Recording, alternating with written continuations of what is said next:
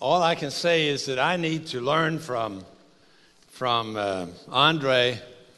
When I get to a crescendo in my, in my sermon, I'm going to go.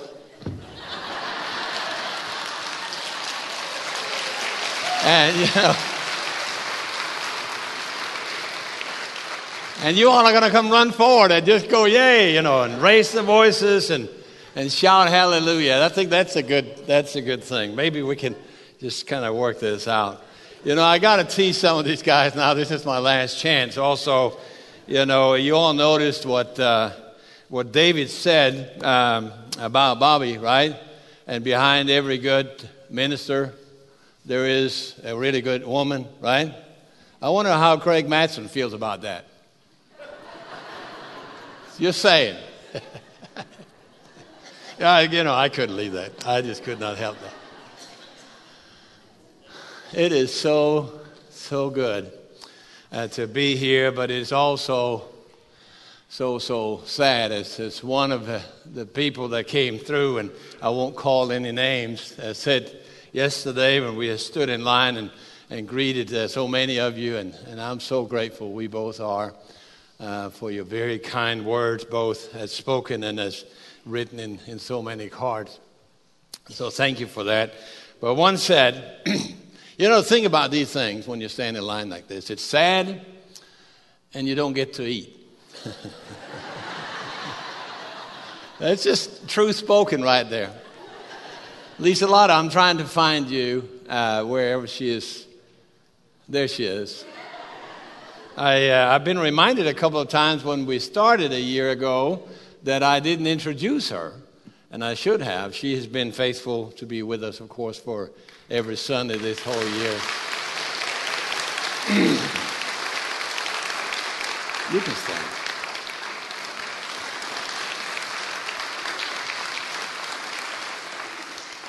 But really, the aim here is to uh, preach God's word and to, uh, to share that, and this would be uh, the last opportunity, at least uh, at this particular time, um, to do so. And uh, the last several weeks, we have been on the mountain. Uh, we were on the mountain of hope. We were on the mountain of faith or opportunities and possibilities, as we said that. And, and last Sunday, we were on the mountain of, of call, great calling. And I'd like to take us back up there this morning.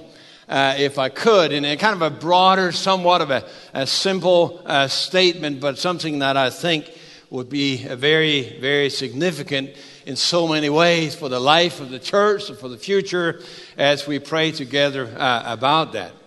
As we have seen, uh, the mountain in Scripture is really used as this, this physical placing of major uh, spiritual events and experiences.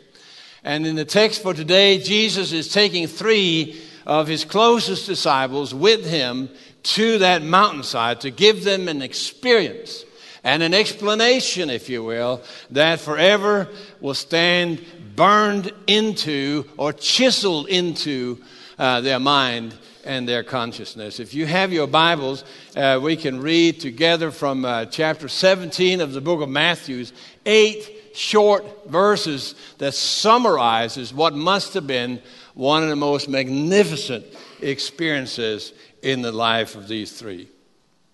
It begins like this After six days, Jesus took with him Peter, James, and John, the brother of James, and led them up on a mount, high mountain by themselves. There he was transfigured before them. His face shone like the sun, and his clothes became as white as the light. Just then, there appeared before them Moses, Elijah, talking with Jesus. Peter said to Jesus, Lord, it is good for us to be here. If you wish, I will put up three shelters one for you, one for Moses, and one for Elijah. While he was still speaking, a bright cloud enveloped them, and a voice from the cloud said, This is my son whom I love. With him I'm well pleased. Listen to him. And then when the disciple heard this, they fell face down to the ground, terrified. But Jesus came and touched them. Get up, he said. Don't be afraid. And when they looked up, they saw no one except Jesus. And let me just kind of add the next first uh, half of the next verse. And as they were coming down the mountain, Jesus instructed them. On the mountain. I, I'm, I'm trying to envision, and I've mentioned that to you several times. If you can, when you read scripture, try to envision the setting, it will help you kind of get under some of the surface stuff and help you avoid just kind of reading text in a numb kind of way. We, we're just in the Bible, we just read these words, and some of them we've heard before, and, and those who have been Christians for a long time, most of that you've heard before. But if you get to this point where you can sense, maybe even feel a, a sense of touch with what's going on, you will have to imagine that this would have been an almost unimaginable powerful event in the life of Peter, James, and John. Eight short verses right here expressing something that hardly is everyday stuff for most people. And yet, when you think about it, and as I hope we can do this morning, some of the elements in this encounter on this mountain are somewhat common to all peak mountaintop experiences. You know, some people think that, that when we talk about spiritual experiences in an extraordinary kind of way, it is mostly about being taken out of this world. It is something supernatural and therefore not natural, therefore not part of this world. And, and so it's beyond what we see. And there's something to be say, said about that, but I want you to notice right here in this text, this is tied to historical reality. This is not about escaping. This is about, is about power for the presence. There's a concrete reference to a very specific time and place, and the experience itself make Peter suggest something very normal that he could do, something very concrete. So let me begin simply by saying this true, genuine Christian mountaintop peak spiritual experiences, whatever you want to call them, are characterized by the fact that they're not separated from your life and from your historical reality. Vision and reality belongs together, so to speak. God reveals himself to you in your everyday life. And he gives you these experiences.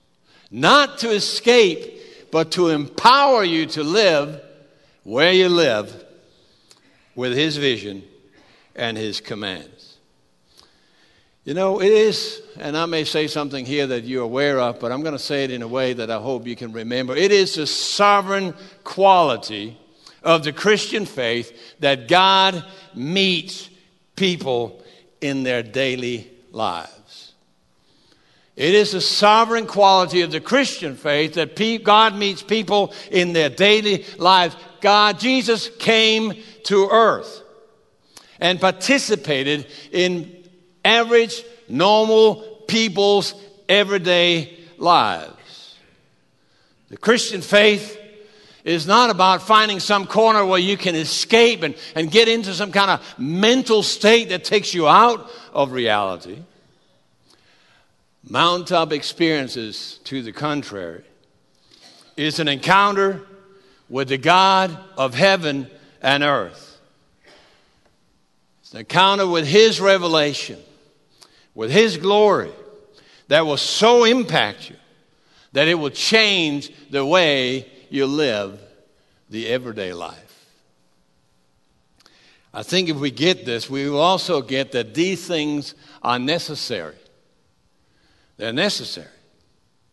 We need to come face to face with the power of God and with the reality of His revelation in a way we have not done before. And so, as we look at this very text here, it, it is important that we realize that this talk about mountaintop experiences are not add ons, they are central stuff. They're essentially necessary for a strong, empowered Christian life. You know, we've gone through a time uh, as churches around where, where we have just kind of gotten to this point that we don't really uh, need special event. We just need to kind of do our stuff wherever we are. It's almost become suspect. When we hear people who have had a special encounter with God, or maybe even a, a whole church, we wonder, well, we wonder if this is just suggestions, that kind of stuff. That we have gotten into something that is not really real. But, friends, can I say it this way? We need to get up there because it's only on the mountain where you have vision to really see the flat plains in front of you. The monotonous, ongoing, flat plains of life. It is only up there that we kind of feel that breeze of fresh new air that brings new life to our otherwise tired souls. We need to get to that mountain of transfiguration, really, with Jesus. And look here God's purpose in bringing his disciples up on that mountain of transfiguration with Jesus is quite clear. In the Old Testament, we have a story that runs almost exactly parallel to that. What that is, is that God took Moses up on Mount Sinai and he revealed himself in a cloud of glory, so to speak, to give him rules and regulations to live by. And for 1500 years, since between Moses and Jesus, that became kind of the pattern of life, the rules by which life was, the shaping force of culture for, and tradition for the Jewish people. And in many areas and in, in many ways, take away the sacrifice and some of these things, that is still the case for the Jewish people. But it was in the midst of all this, friends, that God said, I want to meet you anew. I want to give you a new mountaintop experience. Not to give you new rules, not to give you new law, not to give you new regulations, but simply so that you may see Jesus. That you may see Jesus because He's the one that you need to recognize. It's not about rules and regulations, it's not about tradition, even. It is Jesus. And as you see Him on that Mount of Transfiguration, which in many ways is the new Sinai, you will see the power of God shining through Him. It is no longer just a matter of, of written rules, but about a living relationship that living people can have with a living Savior. Did you hear that? It's about a living relationship that living people can have with a living Savior. This is my Son whom I love, God said. In Him, I am well pleased. The exact same words that were spoken at Jesus' baptism. When heaven split open and the dove came down and God spoke. And then three more words listen to him. That's why you need to get up there, friends to see that it is through Jesus you come to know God. When God's power shines through Jesus, and you have no doubt that He is God. Listen to Him. To get on that mountain of transfiguration is a prerequisite that gives new power, new vision, new direction for life right here. To get beyond where you are just seeing what you have always, what you have always seen, known what you have always known, breathe the kind of air you have always breathed, and to stand there and see God's power and feel that breeze that come through and sh- cleansing up your soul and your heart with new invigorating power. I need to ask you straightforward, and you need to answer that not out loud, but in your heart and in your mind, and maybe even quietly on your lips.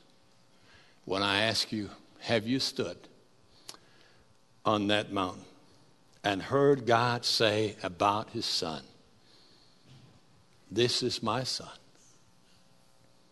Listen to him. That Mount of Transfiguration is that new Sinai. It is God's explanation, God's revelation of the new life. This now is how you find access to God is through Jesus Christ. And when you have seen it, when you have heard what God says about Him, it will and it should and it must change your life. You know, this text is so rich, and we may not always see all of this, but, but these experiences are important, even necessary for living people to have a living relationship with the living God.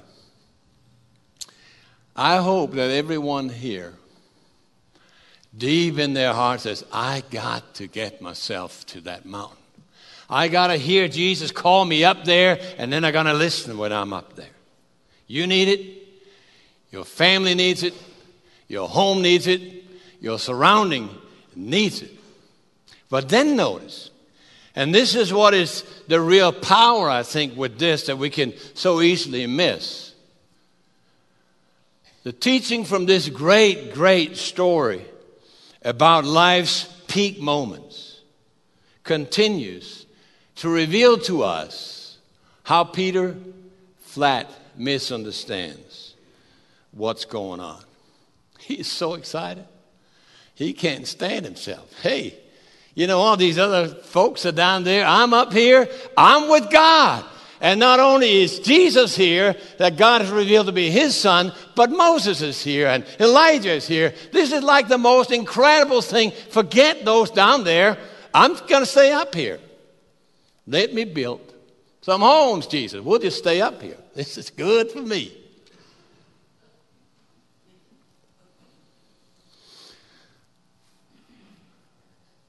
You know that, yes?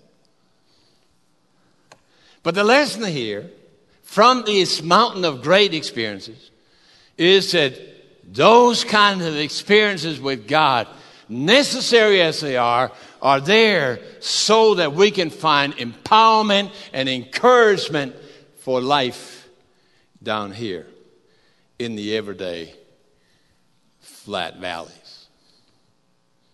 Peter's misunderstanding is more than a well known thing, I think, among people even today. They are Christians, and we know that. They're people that have had their own private, personal experience, and they want to hide in that. That's where they want to live because it felt so good to be escaping from all these things. But this is not what this is about. Drugs, alcohols, all these kind of things will make you escape. A genuine meeting with God Almighty will empower you and give you perspective and bring fresh air in your lungs. Friends, I hope you're hearing this. When you discover that you can't hold on to these great moments all the time. Sometimes we get paralyzed and we get stuck. It's like a spiritual break. We either look back to what was so wonderful one time or we're looking forward to something that we, we hope will come. But right now we forget what God is about and why He has equipped us and called us right here to be His mountaintop people who have come with him back down. The life that should have flowed from this gets stuck in the desire just to be there alone with the Lord. That's what had happened to Peter and the other two. That great moment of life right there. Overwhelmed. But then look what happens. I, I, I love this. You got to see this and underscore it in your Bible if you haven't already. When they were just kind of paralyzed by that moment, Jesus, it says, look at verse 7, touches them and says, Get up. Get up. Get up. And when they looked up again, what did they see? They were back to reality. The Bible says they saw no one but Jesus. They had seen these great visions, but it was no longer just about what they were seeing and them being in that moment. Now they were back. And I love it when they say they walked back down the mountain with Jesus. Hope you're getting this. What a powerful, incredible teaching from God's Word here. It highlights at one and the same time the importance, even the necessity of these great, powerful moments with God, their purpose, and for that matter, their result. They are important, but they're given for this life. They're given for this life to empower us to be His witnesses to yank us, if you will, outside our own kind of visions and our own kind of desires for what life is about. I think if I'm going to summarize what worship is, it can be said in so many ways.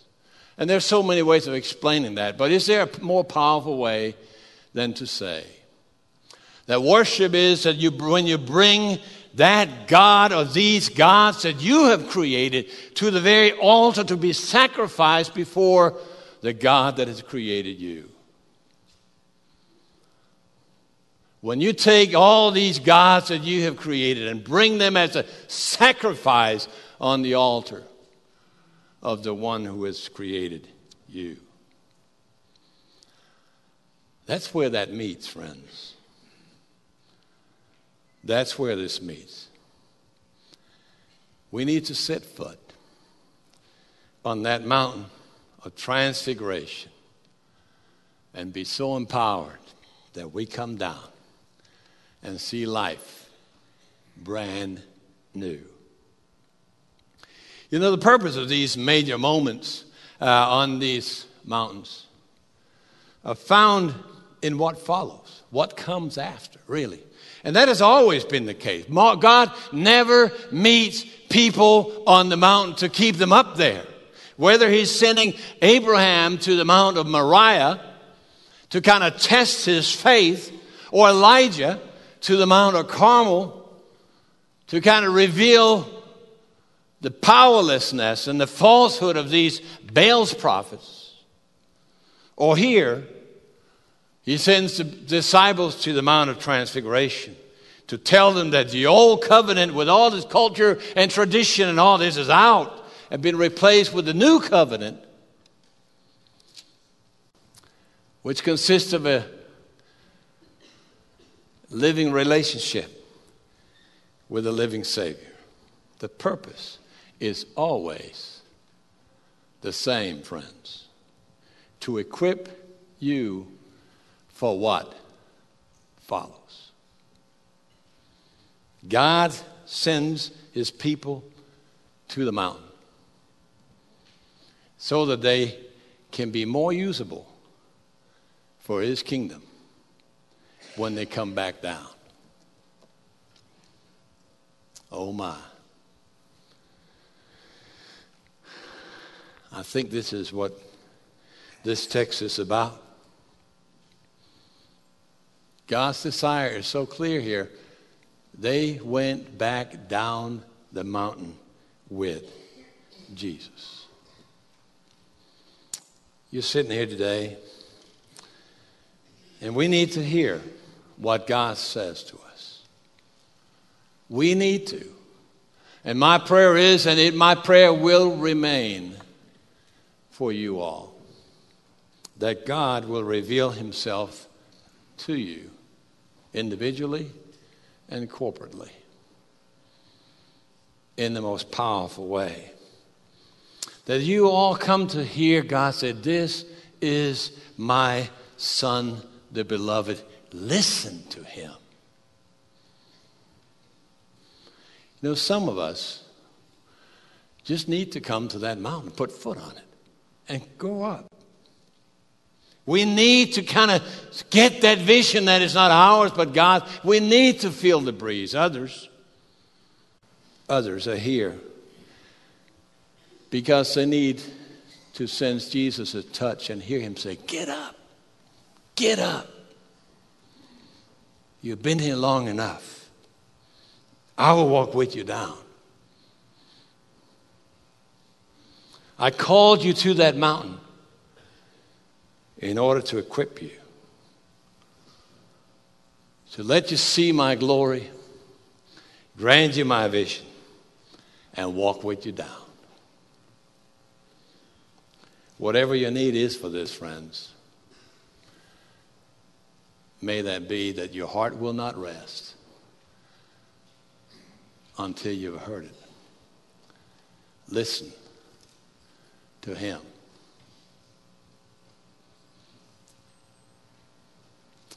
I'm going to pray a prayer, but I'm, i want to wait and do that in a little bit. Pray for all of us. But if God has spoken to you, why don't you spend this time praying? As we're going to stand and sing a song of invitation, that's really an invitation for you to respond to God's word. Nowhere, not one place in this book, do we have a sermon being spoken without anyone responding. You may want to grab someone's hand. You may want to come alone. You may want to stay right where you are. But please don't just say, okay, we're just waiting for the song to be over. Use this time to connect and ask Him for that visit on that mountain.